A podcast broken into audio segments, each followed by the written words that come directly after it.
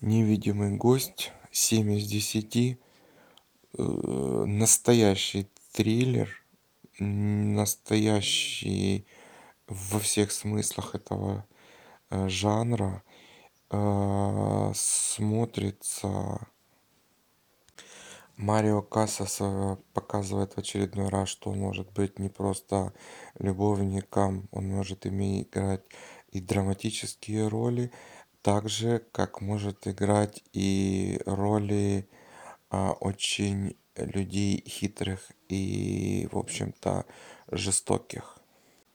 В просмотре фильма больше даже не напоминал не процесс просмотра фильма а процесс чтения какого-нибудь очень супер крутого детективного романа какой-нибудь агаты кристи.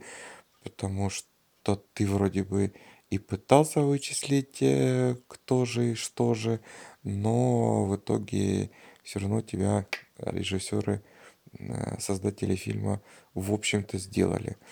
Этим фильм и понравился. Супер